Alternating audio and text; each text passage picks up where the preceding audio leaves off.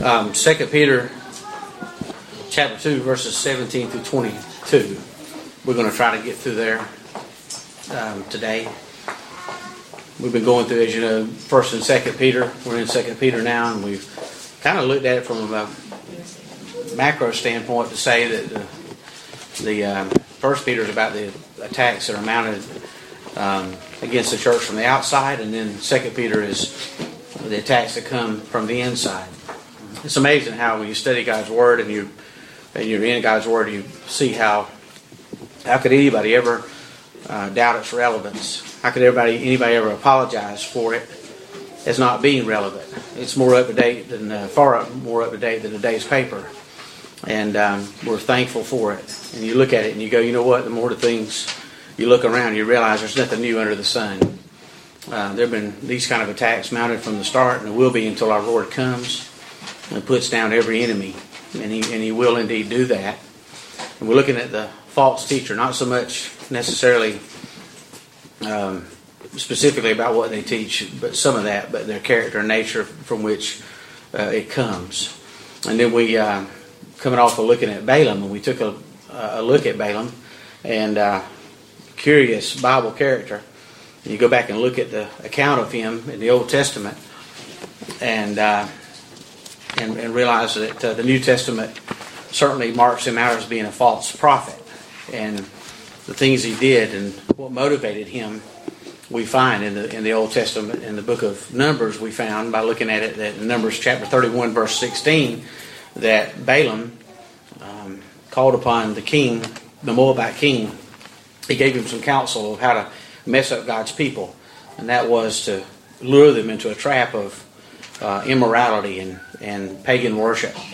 And that brought about what you'd expect would be the judgment of God. And thousands upon thousands of people were killed until an end was put to that. And God said, take all the leaders who are among you and take all the people that are responsible for this and hang them publicly. And he did. And when he did that and called it out, and called out the sin for what it was, the judgment stopped. But and we looked at the fact, and we rejoiced in the fact that God's people can't be cursed. We're not under a curse anymore. That Jesus Christ became a curse in our stead. He took upon the penalty for us being his lawbreakers in our place. He died in our place. Our substitutionary atoning sacrifice of our great God, of his dear Son. And therefore, we're no longer under a curse. And of course, Balaam was called upon by the Moabite king to curse God's people, and God wouldn't let him do it because you can't. And there's nothing, like we've talked about many times before, that the enemy can do about our relationship. He can try to cast doubts on it and do a lot of things, but he can't change it. Once you have a relationship through repentance and faith toward God and his dear Son, that's an eternal, secure position. But he then goes about trying to do whatever he can to mess up our fellowship, because he knows if he can mess up our fellowship, then render us and hamstring the witness of the church, and make it ineffective, and surely do we see that in our day? I mean, really, the influence of the church in America and our culture is weighing thin, and so we are asking God to change that, at least among us and our testimony, that we be crystal clear about who we are, the one to whom we believe. And our faith would cause no one to reason. They might reject our faith, but let's don't do anything to confuse them about what it really looks like. And so, in that regard, to enter into a relationship with the Lord, to enter into that relationship, the very gospel itself, we have up here on these banners. And that's why we have them up here. And according to Romans chapter 3, verse 25, on the cross, God demonstrated his righteousness, showed himself to be a just God. According to Romans chapter 5, verse 8, on the cross, God also demonstrated his love, showed himself to be a Savior. So the Bible says in Isaiah chapter 45, verse 21, that God is a just God and a Savior. Because he's just and demonstrated that justice on the cross, he calls men and women and boys and girls to repent.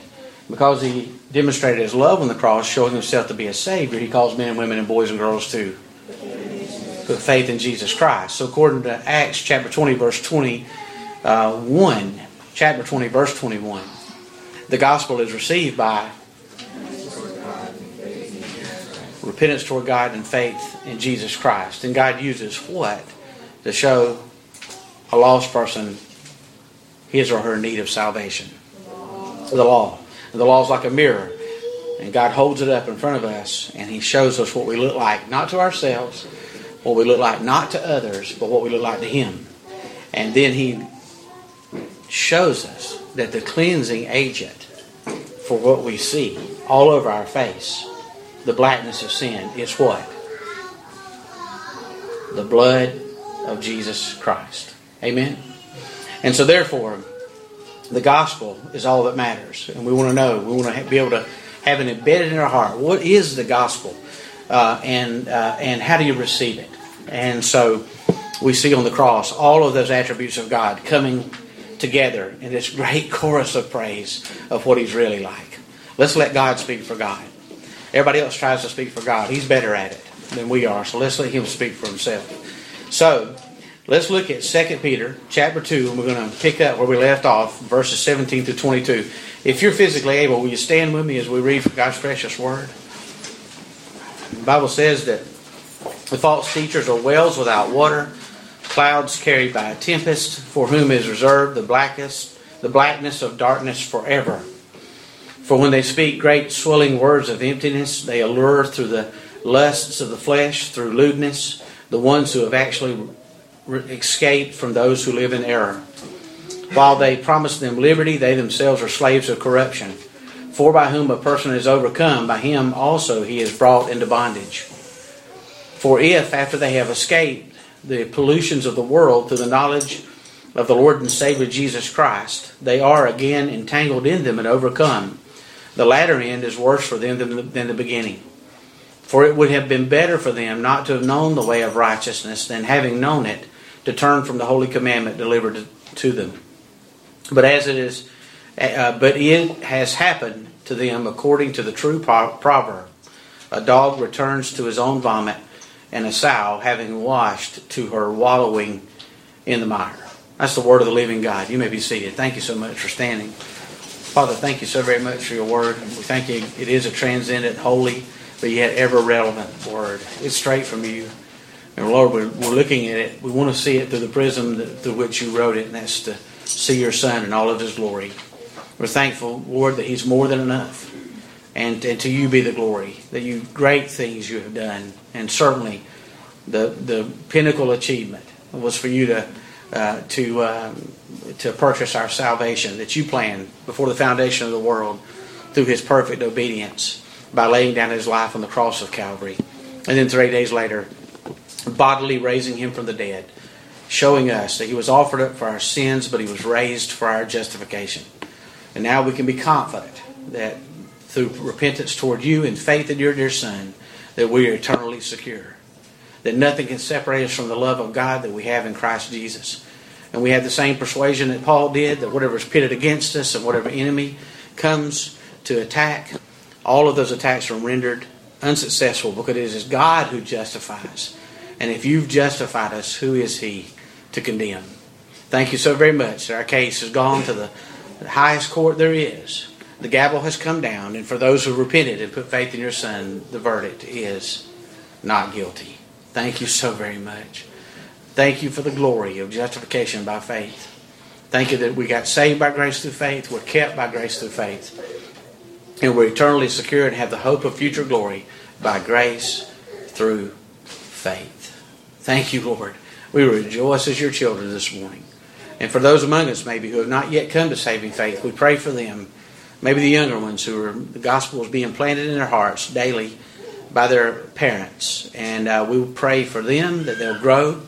And we know that in the Scriptures you told Timothy through your servant Paul that they're able to make us wise unto salvation. May that happen today, that the seeds will go down deep and fall down deep in all of our hearts, saved or unsaved. And God, that there will be eternal fruit that grows thereby.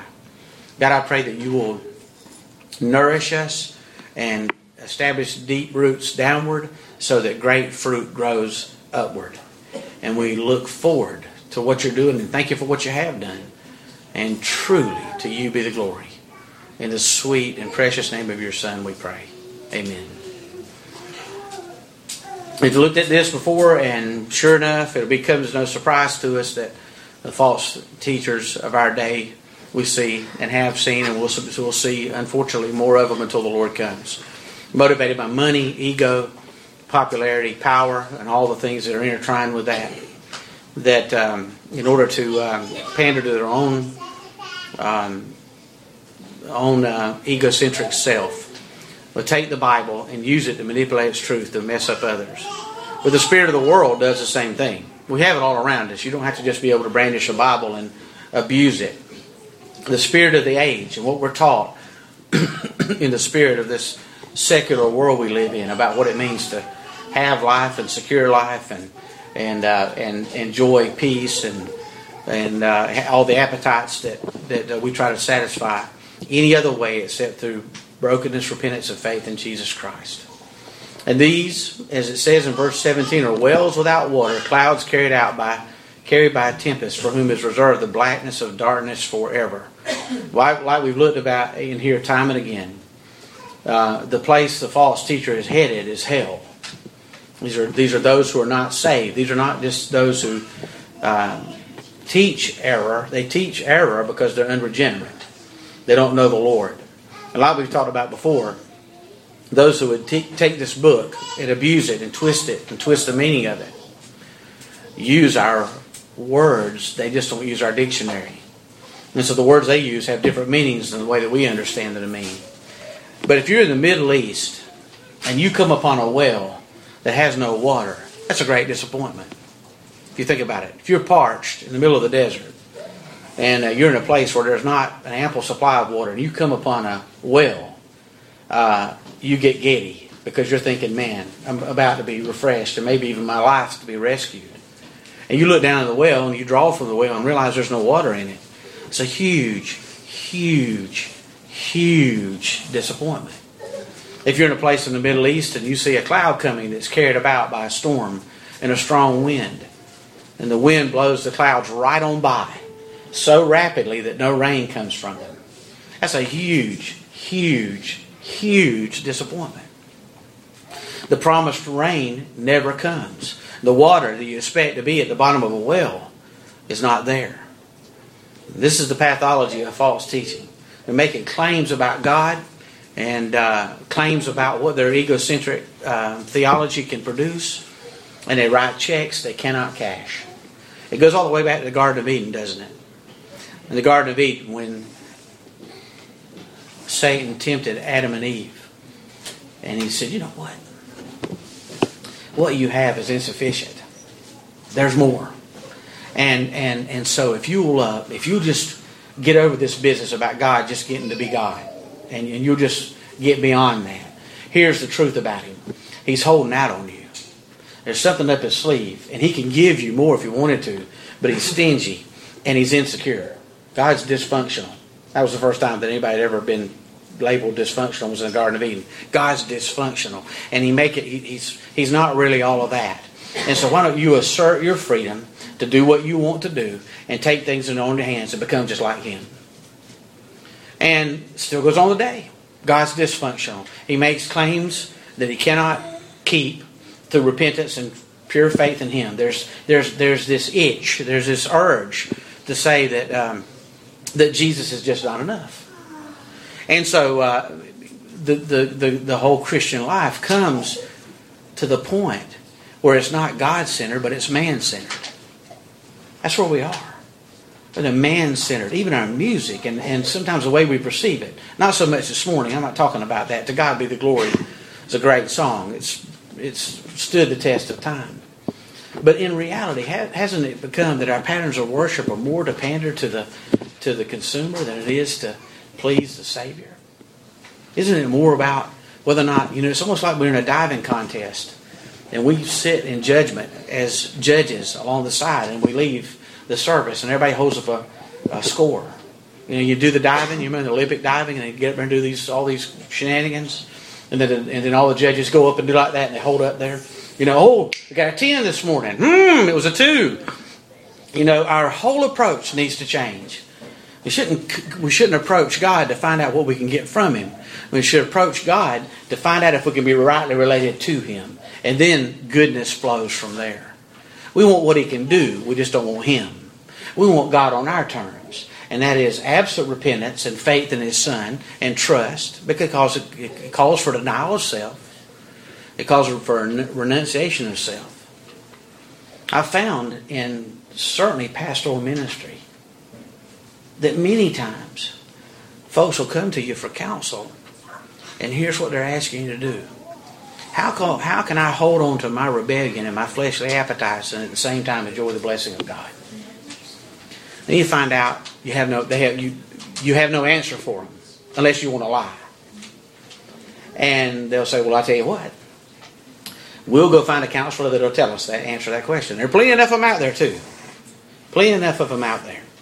And so I'll tell you what, here's how you can remain in your sin and yet claim the promises of God for His blessing. And no call for repentance, no call for brokenness. None of that. Just let me have a theology that we can eke out where we can have our cake and eat it too. You can have your cake. But it comes through identification with the death, burial, and resurrection of God's dear Son. Jesus ran into this, no surprise, in His earthly ministry. He still runs into it today. But specifically when He was on this earth. Go with me to John chapter 6. Go look at John chapter 6, if you will. You'll remember this. John chapter 6, verses 22 through 29.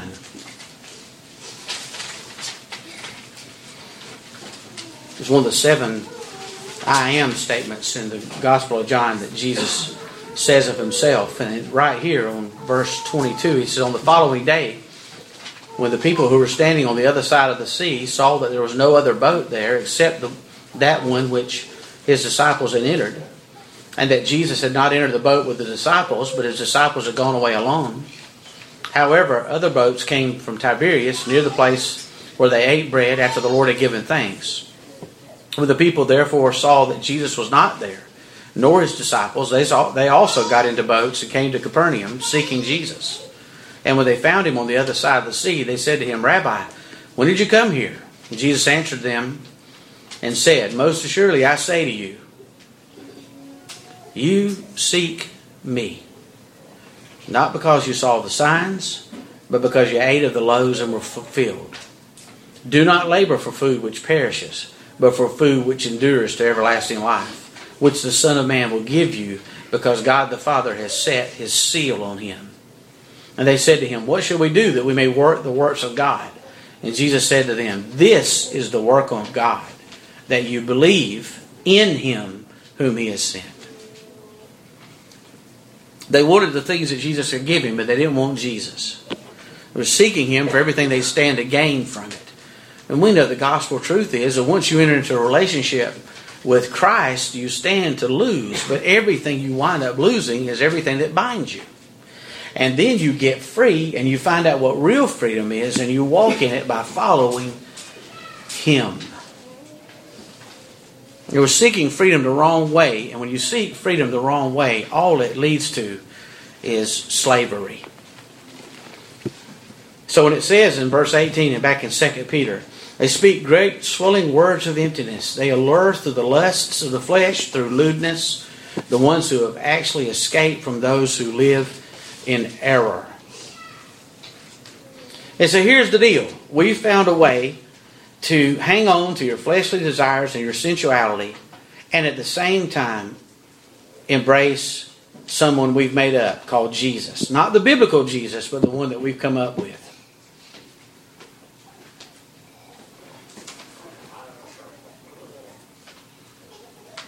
You see, you know what? They promised them liberty. They themselves are slaves of corruption. And for by whom a person is overcome, by him he is also brought into bondage. There's no freedom. There's nothing but further enslavement. It's trying to get yourself out of quicksand. The more you struggle, the deeper you go. And if after they've escaped the pollutions of the world through the knowledge of the Lord and Savior Jesus Christ, they're entangled again and overcome, the latter end for them would be worse than the beginning. It's not with someone who is saved and then turns away from genuine salvation. It's someone who flirts with salvation and flirts with God and turns away from the flirtatious nature to a God that suits their appetite. And they'll call him Jesus. That's okay. The reason it's worse is because if you hold on to or get around and get some knowledge and then reject it, you're in worse shape than you would if you never had the knowledge in the first place, because with greater accountability comes greater judgment. And you can make a case in the Bible, and the Bible's clear about this, that God's judgment is commensurate with the revelation he gives you. And so you get the revelation and turn around and reject what's given, and worse more, try to lure other people into that trap. The latter end is worse than it would be for the first. When it says the pollutions here, that's things that come, what that word means is things that come from persons with infections and contagious diseases, or dead and corrupt bodies that are stagnant and putrid, or water, which is unhealthy and certainly not safe to drink. If it's ingested, it causes disease and death. The whole world is one great diseased man. A church leader once said, lying extended from the east to the west and to the north to the south. And to heal this great sick man, the almighty physician ascended from heaven. The world wants to lure us back into its trap. And there are plenty of enough people who will be lining the path, alleging faith in Christ to lead us down that path.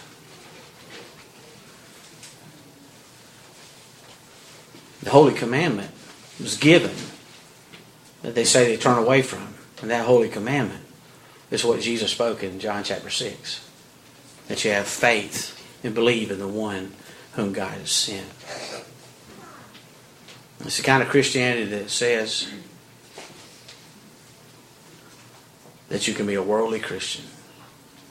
You can have a secular mindset and all that goes along with it. You can still think the way you used to think. There's no call for renewal of mind. There's no call for renouncing things that you've held that you find out through the Bible are just flat not true. Much of what it means to grow as a Christian is to unlearn a lot of things you thought were true about God that really are not. Informed by His Word. So the dog gets rid of the corruption inside through vomiting it up. But it seduces him back. He can't leave well enough alone, goes to sniffing it again, and lo and behold, digests that which he vomited up.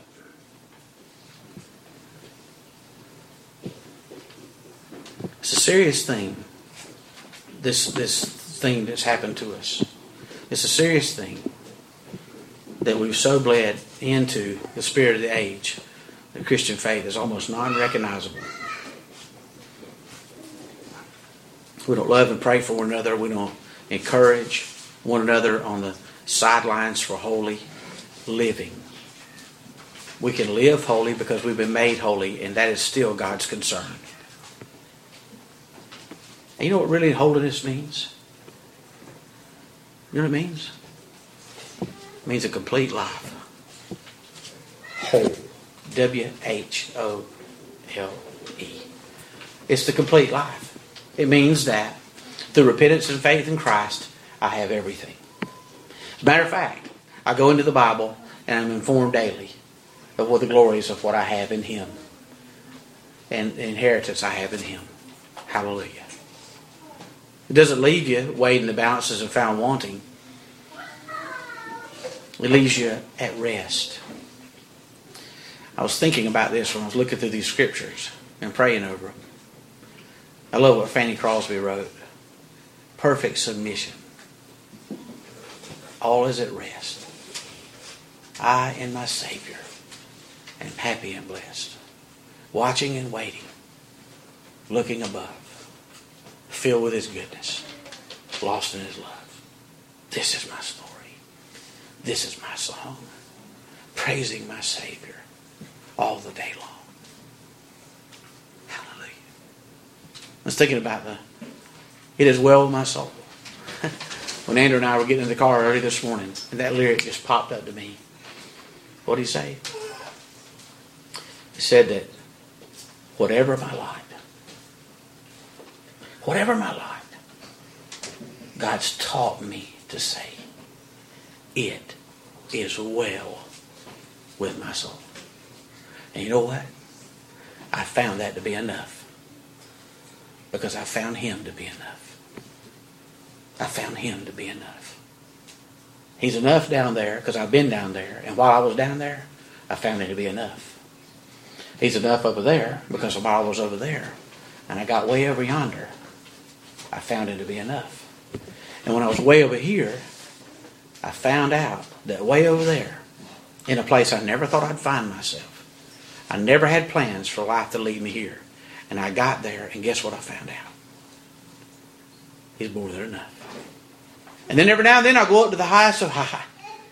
And it'll be glorious. And I find out there that He's more than enough. That is the prayer that God has given us for this fellowship. That God, by His grace, would give us a comprehension of what is the width, the length, the depth, and the height of the love of Christ which surpasses knowledge, that we may be filled with all the fullness of Him.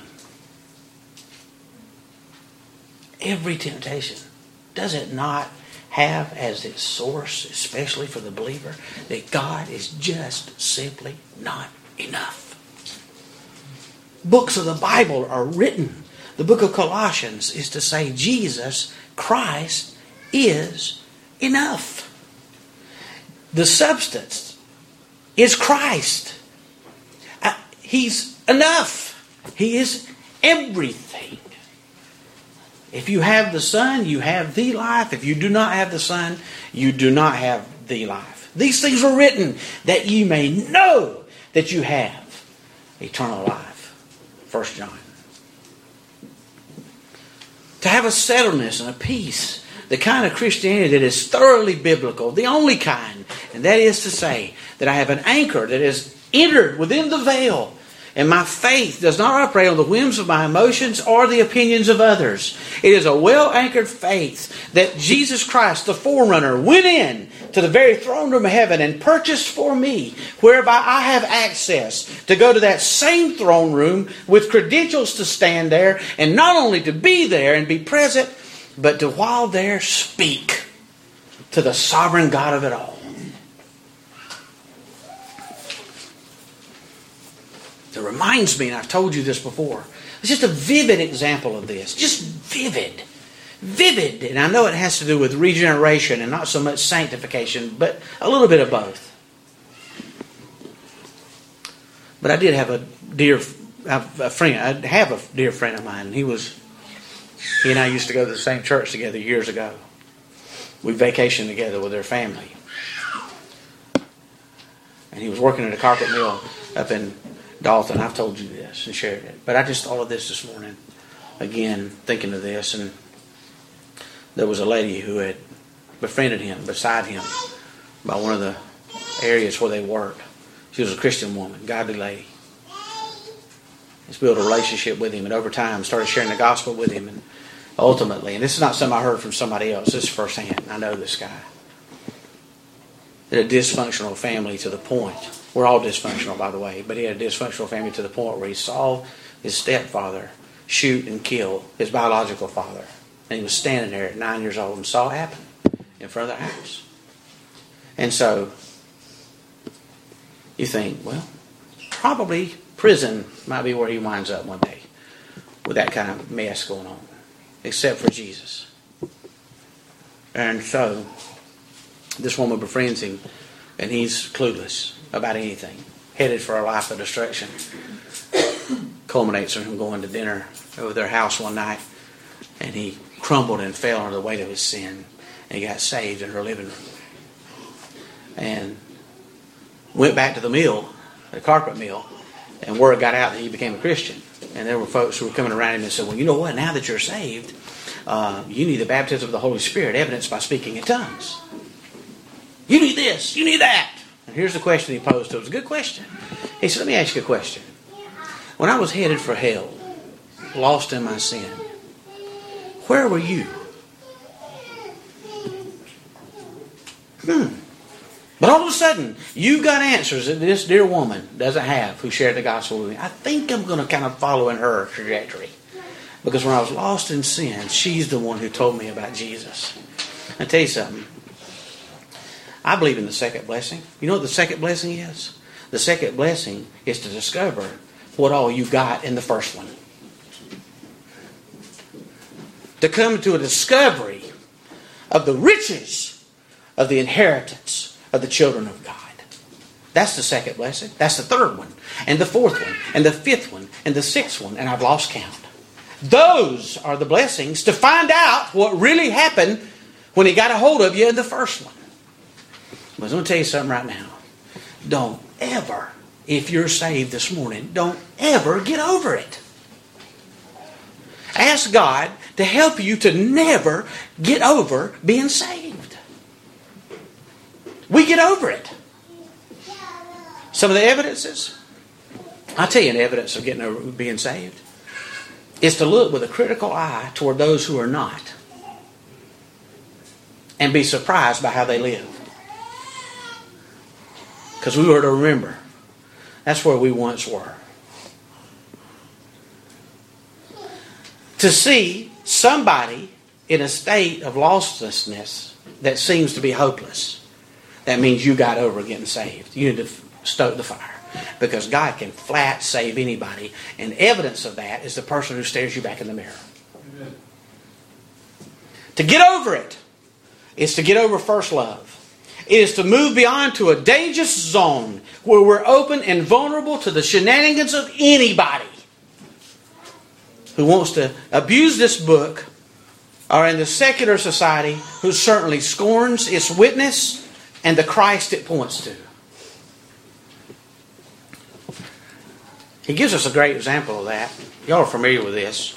We can go different places with this, but we'll just skip over it right here like a pedal going over the pond, simply because we don't have time enough to get into it this morning. But look at Matthew chapter 12, if you will, verse 43.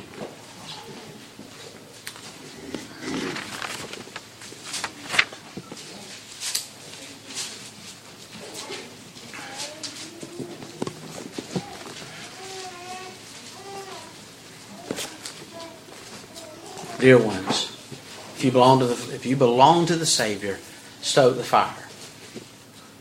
If you belong to the Savior, let's ask Him really to get us back to our first love. And you know what?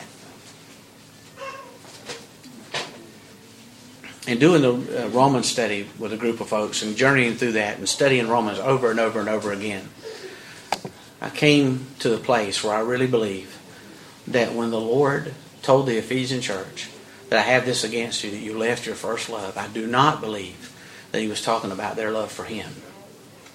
I believe it was that they lost their appreciation for his love for them. Because we love him because he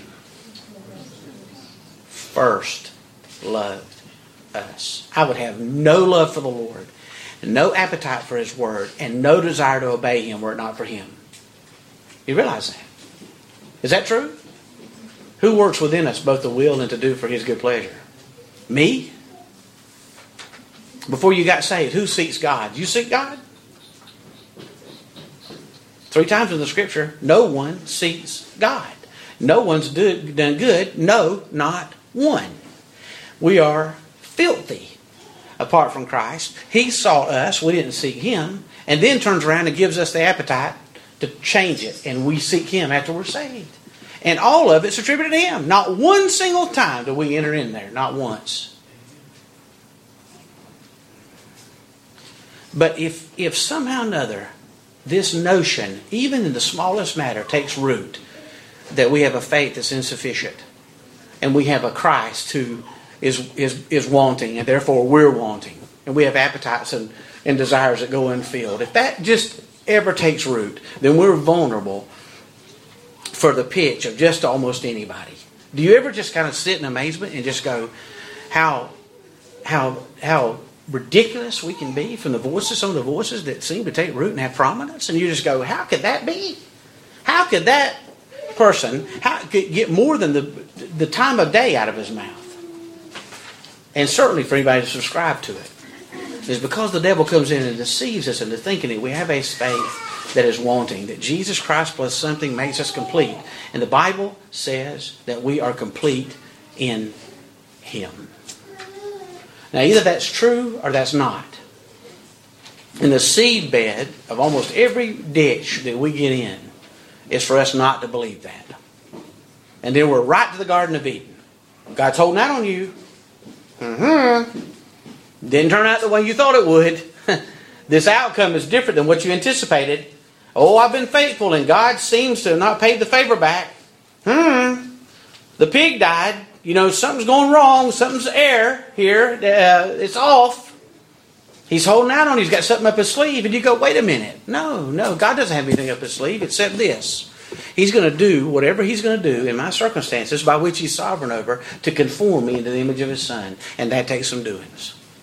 Because apart from Him, I am a gooberhead. You know, but look at it. Look at Matthew 12:43. When an unclean spirit goes out of a man, he goes through dry places seeking rest and finds none.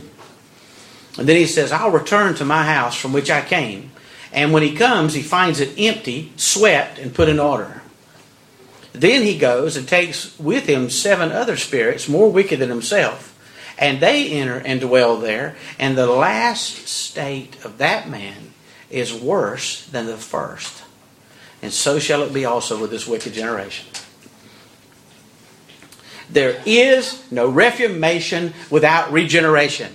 But regeneration causes reformation. And regeneration is preceded by repentance. And repentance is regeneration in Christ. And that's when we get clean. If we try to get clean by any other method, then the Bible shows us right here, you clean the house and clean up and do moral changes and make moral changes that we're called upon to make. But yet there's not a filling of the Holy Spirit, then the enemy latches on in greater fervor and strength than he had before, and you're in worse shape than you were in the beginning. Because there was an emptying, but there was no filling. And the Holy Spirit comes in to a believer. And the devil can't come in. But the Holy Spirit comes into a believer, and He is more than enough. And whatever changes He makes, and there are some, they come as He leads us and empowers us and gives us the appetite to change. So sad that there are those who call for reformation without meeting the Redeemer. I told you before, my grandfather was a part-time chaplain at Reedsville State Prison. My grandfather was like John the Baptist. Matter of fact, his name was John, and he was a Baptist preacher. And he was bold as a lion, in a kind way, but he was bold as a lion. And he'd tell all those prisoners, he'd sit around, and I remember him just saying this. I've been there before with him when he was ministering to them.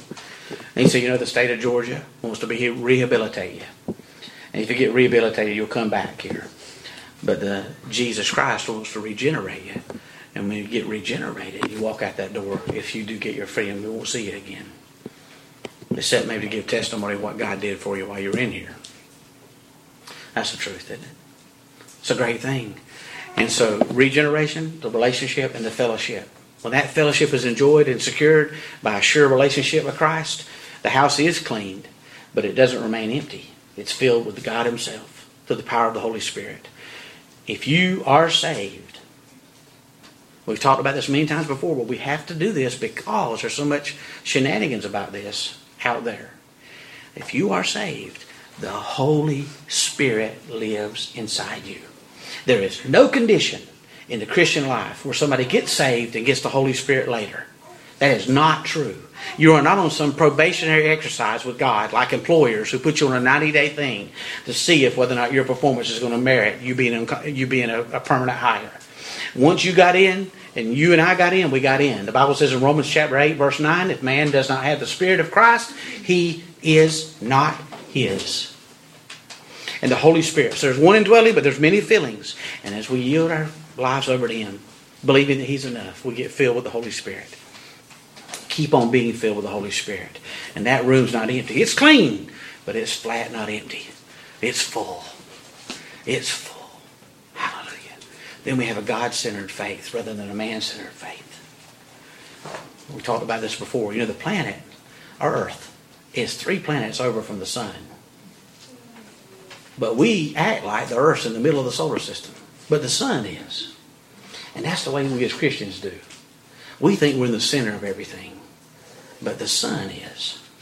S-O-N. And when he takes over, and he's the center, the house is clean. And then you find out something that's glorious to find out. Is growth of the Christian life really a way of saying it? Is that you grow in your understanding that Jesus Christ plus nothing equals everything. The false teacher would say no. We've got to have all these other things. We've got to have, the world says no.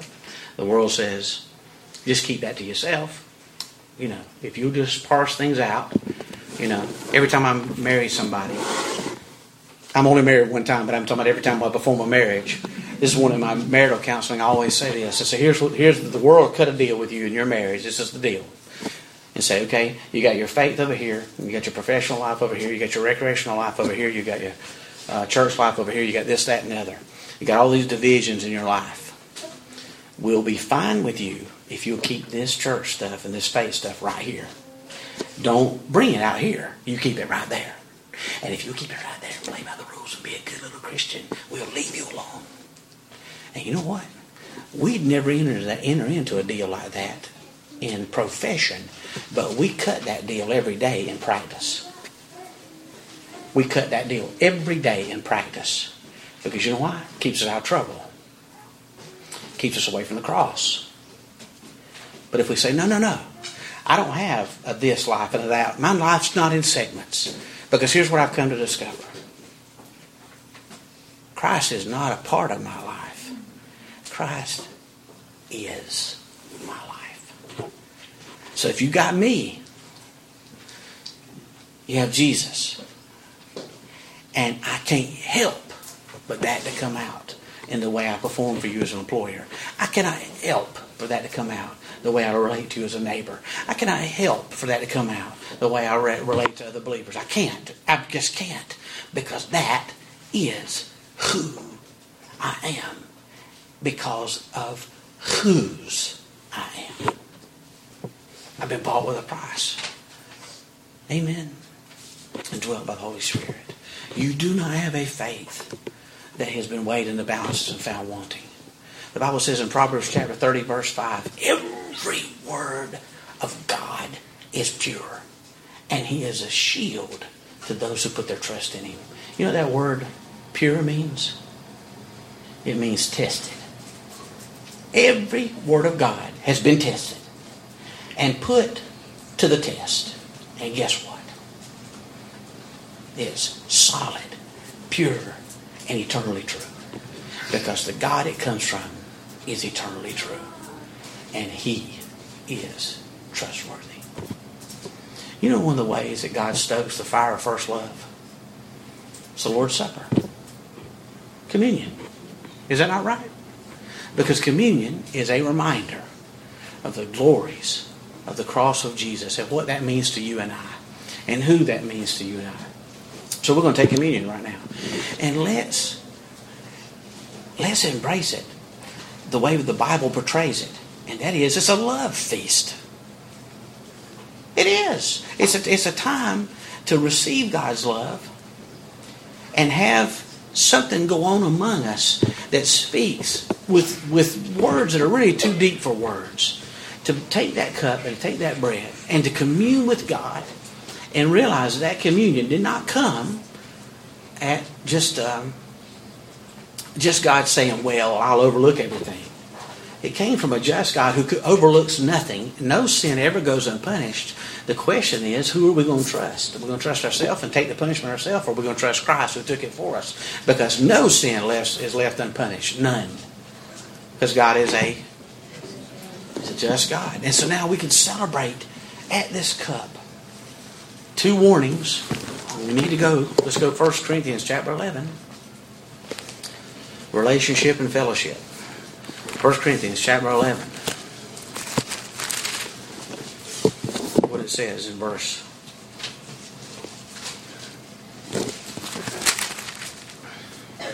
27.